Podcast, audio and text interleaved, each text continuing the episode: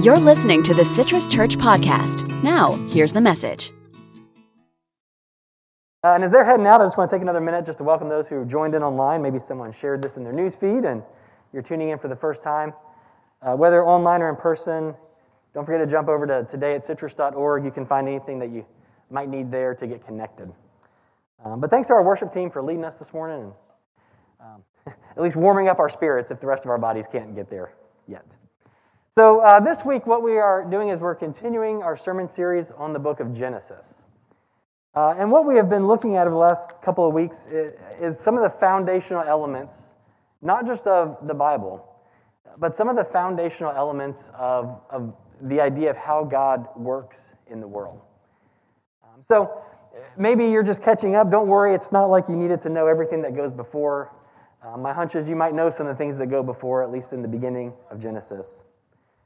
What we're going to do today is we're going to lay a foundation of how God will work with people, just from the very beginning. And so, in the beginning, there's this question mark of how will God motivate people? How will God motivate us to do what, what God wants us to do, what God has called us to do? And I think that's an important question because there's lots of different ways to motivate people. Uh, and I want to just invite you to think for yourself what is the thing or things that motivate you? I jotted down like a list of, of six of them here. Um, perhaps you're motivated when someone extends trust to you. Someone says, You know, I trust you to do this, and you say, Okay, like this is on me, I can do this. Uh, maybe you're motivated when you feel inspired, right? and you feel that sense of, this is bigger than me, or, or, or God is with me in this, and that is what's going to push me ahead. I know for some of you, you're motivated by a challenge. And I know for some people, all you need to do is to be told, you can't do this. And that's all you need to know, right? I see some folks looking at the people next to them. but that idea of someone else says you can't, or you're not allowed to, or that's not available or open to you, is all you need to hear to say, then that's what I'm doing. And I think that's an important concept because there's things that motivate us. And the question is, how will God motivate people? How will God begin to motivate people? Uh, and so, to catch us up, we're going to be looking at chapter 3 this morning in Genesis. Um, but at this point in the chapters 1 and 2, Genesis begins with the world in a time where there was just chaos, and that chaos has been ordered, and it has been balanced, and it has been declared very good by God.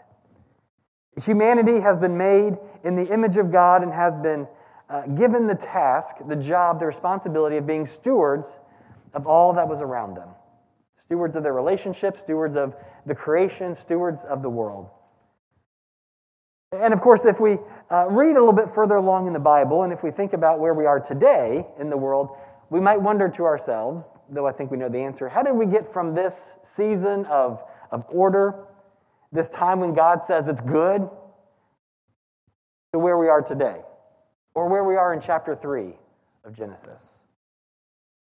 Well, that's what we're going to look at this morning because chapter 3 of Genesis lays out some of the foundational ideas of, of how we got from, from there to here. And it's going to begin to lay the rest of the foundation. So last week, we talked about how God is one who brings order into chaos and orders the chaos of our life. This week, we're going to talk about God's continual presence with us flawed humans. Next week, we'll continue this idea with with our responsibility that we have towards each other. Uh, but this week, I want to look at Genesis chapter 3. So uh, if you have a Bible and are following along, I invite you to do that. Uh, we'll be looking at Genesis chapter 3, beginning in verse 1, uh, going through 15. It says, The woman said to the snake, We may eat the fruit of the garden's trees, but not the fruit of the tree in the middle of the garden. God said, Don't eat from it and don't touch it, or you will die. The snake said to the woman, You won't die. God knows that on the day you eat from it, you will see clearly, and you will be like God, knowing good from evil. The woman saw that the tree was beautiful with delicious fruit and that the tree would provide wisdom. So she took some of its fruit and ate it, and also gave some to her husband who was with her, and he ate it. Then they both saw clearly, and they knew that they were naked, so they sewed fig leaves together and made garments for themselves. During that day's cool evening breeze, they heard the sound of the Lord God walking in the garden, and the man and his wife hid themselves from the Lord God in the middle of the garden's trees. The Lord God called to the man and said to him, Where are you? The man replied, I heard your sound in the garden. I was afraid because I was naked and I hid myself. He said, Who told you that you were naked? Did you eat from the tree which I commanded you not to eat? The man said, The woman you gave me. she gave me some fruit from the tree, and I ate. That sounds familiar. The Lord God said to the woman, What have you done? And the woman said, The snake tricked me, and I ate. The Lord God said to the snake, Because you did this, you are the one cursed out of all the farm animals, out of all the wild animals. On your belly you will crawl, and dust you will eat every day of your life. I will put contempt between you and the woman, between your offspring and hers. They will strike your head, but you will strike at their heels. And this is one of those passages, and I recognize that for many we can read the story of Genesis, and some will read it as, as fact, others will read it as, as storytelling. Others will read it in different ways too. But I think that we can all look at a scripture like this and begin to see this is where the blame game starts. This represents so well how we tend to respond to conflict as humans. When someone comes to us and we say, It wasn't my fault, they told me to do it. And then the they that's blamed says, Well, it wasn't my fault, they told me to do it. I've never blamed a farm animal. I've never blamed a snake, but now I'm beginning to think to myself, maybe I can offload some of the things I do wrong onto the animals that I see. Like it wasn't my fault, it was our goldfish. Right? Right, we begin to see how this sounds. Like we begin to see how this sounds in this way, but I mean, if we're honest, this is what we do. And I think we can understand what humanity is beginning to feel at this point because they recognize they are in trouble. And from a very beginning stage, they believe that because they have done something wrong, that God intends to punish them. That's their thought. God is coming to punish us. So here at the beginning, we see something foundational that, that God gives humans the freedom of choice. And God asked these first humans to trust all that He'd given to them, but also to trust the no's, the boundaries, the limits that he also imposed. Freedom that they had pointed to trust and responsibility that God had given to them. And we can understand that, that pain and, and brokenness and evil in the world are, are not God's fault. But because we as humans just make decisions sometimes, and maybe we don't know whether this thing is a yes or a no, or maybe we just choose to go this way because it's what we want to do in the moment. And I think that this is why we can see it told in a story form. This is why we say things like uh, sin is what separates us from God and from each other. Because here there is a relationship between God and humanity, and because of humans' choices, that was broken and changed. And I got to thinking, you know, perhaps Perhaps at chapter 3, that could have been the end of God's human experiment. Right? Like we made it this far. Clearly, it's not going to go maybe where God thought or hoped that it could have gone. But I also wonder, too, if God knew more than we might know. If God, in creating humans and giving us the free will choice, knew that we would choose the right, the good, the pure, the holy, but that we would also choose the other ways. I believe that God knew that at some point we would choose, that they would choose what was bad for us. Maybe it's because sometimes the bad seems good, or we're not sure in the moment what a decision might be, or we thought that God was keeping something from us and we just needed to know what it was. I mean, the truth is, we give, as they did, any number of reasons to ourselves to say to God, you know, I know I shouldn't have, but, but. And I wonder if in that moment they had this image and this concept that when God came to them in the garden, that there was this divine hand about to slap them. There would be this divine retribution for what they did wrong. And if they felt that, I think it's because most of us feel that too. I don't know if it really even matters what kind of home you grew up in. You could have grown up in the best home, but we have this idea in our head that God is out looking to punish humanity for what we do wrong. And us, myself included, a lot of times we live our lives from that place of, oh no, God's going to punish me for this. And so, what we see here in chapter 3 is not just the truth that humans get it wrong and we've gotten it wrong from the beginning, that we make bad choices from the beginning. What I really want us to see is how God responds to that. Because I think it changes what Adam and Eve, what humanity, what you and I sometimes subconsciously expect. The man says, I heard you in the garden. I was afraid. I was naked, and I hid. That's been the response of humans throughout history is that when we do something wrong, we try to hide. Either, either tangibly, either by spiritually ignoring God, either by trying to kind of cover things up, or sometimes just by saying, like, it wasn't my fault, it was them. Right? Trying to shift the blame over. And so the point of the story here Sometimes it's, it, it's shifted over the years, and, and I, have heard this, this preached some, some, several times too, perhaps you have too, that this becomes a story to tell us about how uh, one gender is inferior, about how women are different than men, about how uh, a snake is despicable. It's been used as a story to say that one is better than the other. And I think that's a misreading of what God was trying to do in this moment.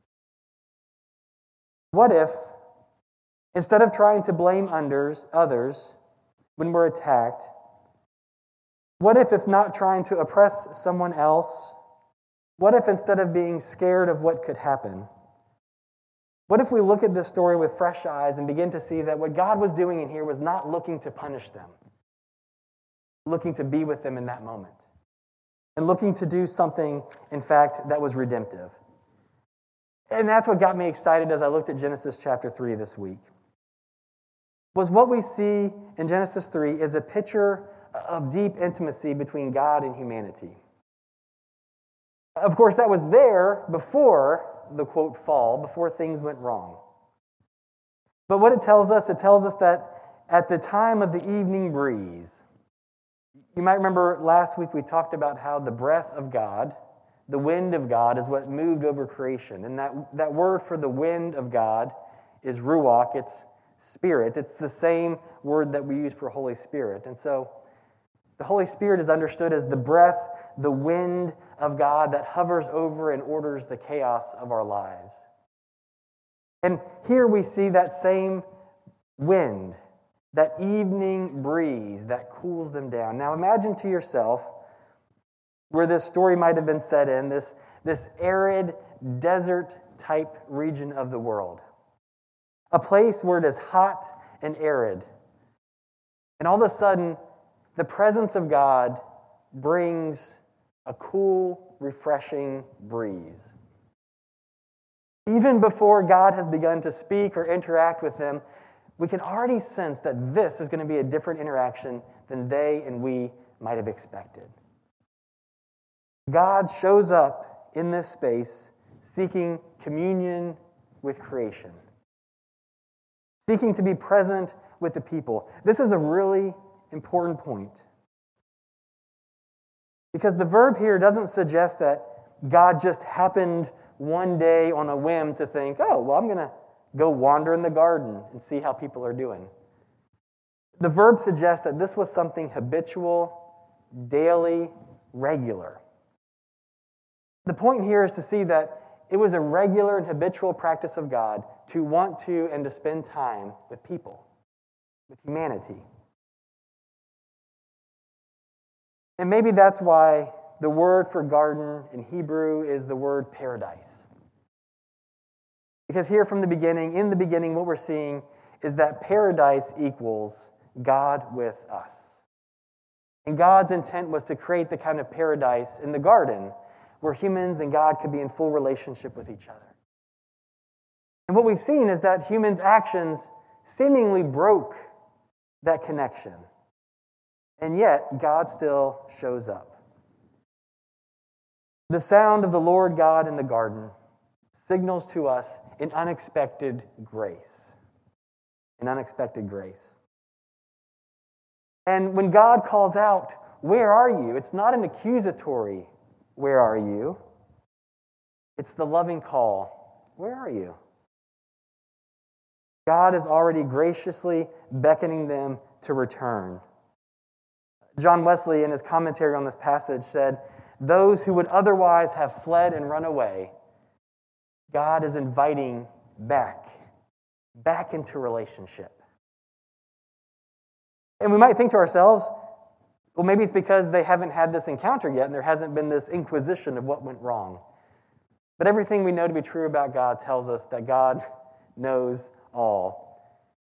And so God's questions of where are you wasn't because God didn't know where they are, it was an invitation. God's questions of what happened wasn't because God didn't already know, it was because of a relationship. I think it's striking to me what isn't said. God doesn't say to them, Get out of here. I don't want to be around you. I can't stand that you didn't listen to what I said for you to do but instead says, Where are you? I think this highlights the freedom and the compassion that God has for us. For us as New Testament people, it invites our minds to fast forward to the stories Jesus would tell of the Good Shepherd. The Good Shepherd who goes after the one sheep who was lost. And I don't know a lot about shepherding, but my guess is that if a sheep gets lost, both the shepherd and the sheep know it's lost. And the point of that story was there is a God who leaves the 99 to go for the one, not to berate them, not to, um, not to chastise them, but to gather them up as a shepherd would, to place them on his shoulders and to bring them back home. And so, what we're seeing here is some of the foundational elements of how God will work with people, not when we get it right, but when we get it wrong. Because what's needed in this moment is not a scolding, but a reunion. And I think it's telling that God gives space for the humans to confess instead of condemning them. God gives them the freedom to say what's happened, what went wrong, instead of just deciding for them what happened. And it makes me wonder if God knows that while their actions will bring consequences, that a confession and that relationship are the things that can actually lead to real change, to real restoration. I mean, if I've learned anything in my life, and, and perhaps you have too, it's that condemning someone, or when we have been condemned ourselves, all that really does is severs a relationship. But when there's this invitation and when there's an opportunity for repentance or for change, that's the beginning of a restored relationship. And so, how surprising this must have been to those first humans to not get what they thought that they might from this God, to not be, be punished, to not be chastised, to not be condemned, but to be invited, to be welcomed, to be forgiven, to give an opportunity to confess. And I think that this is good for us still today because any number of times, I mean, we could count the times in a day where where, where we try to scapegoat someone else. We try to decide that what is going wrong is because of someone else. It's their fault. And, and you know, sometimes, sometimes it is someone else's fault, right? Like sometimes it's because someone else has made a free will choice and that impacts us in a negative way. We still try to blame others when we're wrong. The question I want to invite us to consider is how does God respond to us? How we respond to others when we're in those scenarios based on what God does with us? Our motivation is often to save our own skin. A lot of times we're trying to figure out can I get out of this situation without everyone knowing, without having to go through the punishment or the consequences? And sometimes we too still make, you know, we, we can read a verse like this and, and we, can, we all laughed. I kind of heard the laughter there too about how uh, Adam blames Eve and then Eve blames the snake. But I think we still make the same choice too of thinking that we can hide from God. I think we hide because we're afraid. We're not sure what God's going to do. Probably because more often than not, the way we've been treated in, in our life, in our work, in our relationships is exactly what we're afraid that God might do.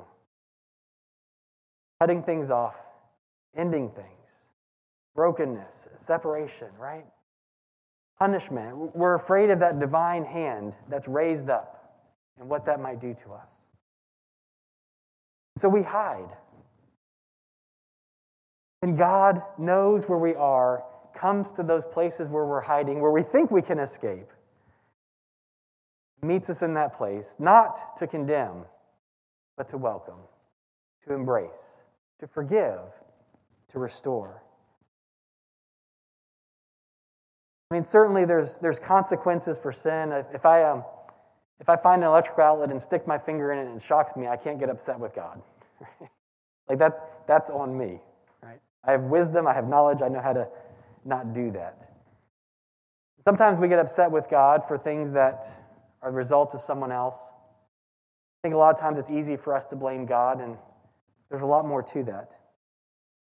I also think if we feel the need to blame God, that God can handle that, and that's just fine too. The problem that we see in Genesis chapter 3 is when we begin to take those things and assign them to others. Over the years, this particular passage has kind of spun out into a number of different variations. It's given uh, rise to at least three terms the daughters of Eve, the curse of Eve, and the weaker sex. I think each time we begin to do these, we're, we're repeating the exact same things, and we're missing the point of Genesis 3. Genesis 3 isn't about how one is better than the other. Genesis chapter 3 is all about how God deals with us as flawed human beings. Every single one of us is a flawed human being. Every single one of us. And oftentimes, what we do is we, we carry on this, this chapter 3 mindset and we begin to cast blame on others. You know, the reason why everything is why it is today is because of immigrants. Or, or the reason why society looks so different is because we don't have these traditional views on marriage anymore. I love to remind people at that point that the, the biblical view on marriage is one husband with many, many, many wives. That's, that's Old Testament theology right there. You know, and we begin to look at uh, communities and say, you know, this side of the county would be a lot different if we could just kind of cut out certain patches of it. And we do the same thing that Adam and Eve did, where we begin to look and say, it's not me, it's them, it's everybody else. And Genesis chapter 3, at least for me, invites me to, to step back and to not look at everyone else, but to look in the mirror and to say, what am I trying to hide from God? Where can I just be honest with myself and recognize I'm a flawed human being? That, that I try my best, and a lot of times I get it wrong. And then sometimes I get it wrong because I, I just don't want to do what's right. I want to make a different choice. I think when we demonize others, what we're not doing is taking a hard look at ourselves. And I believe a lot of times it's because we're afraid of how we might find God in that moment. And so I understand how those moments feel, but I want to simply remind us that when we look in the mirror and we can truly face that human condition that we see reflected back on the other side of us, maybe it's a good time to read Genesis chapter 3 and to remind ourselves that in the, in the, in the hot, arid, dry, deserty moment that that feels like, that here comes a cool, refreshing breeze into that space. It's the Holy Spirit. And into that space where we might uh, condemn others or, or condemn ourselves, we encounter one who doesn't look to, to hurt us, but looks to restore us and says, Where are you? Because God doesn't know, but because God comes and finds us. And invites us back into that relationship of paradise.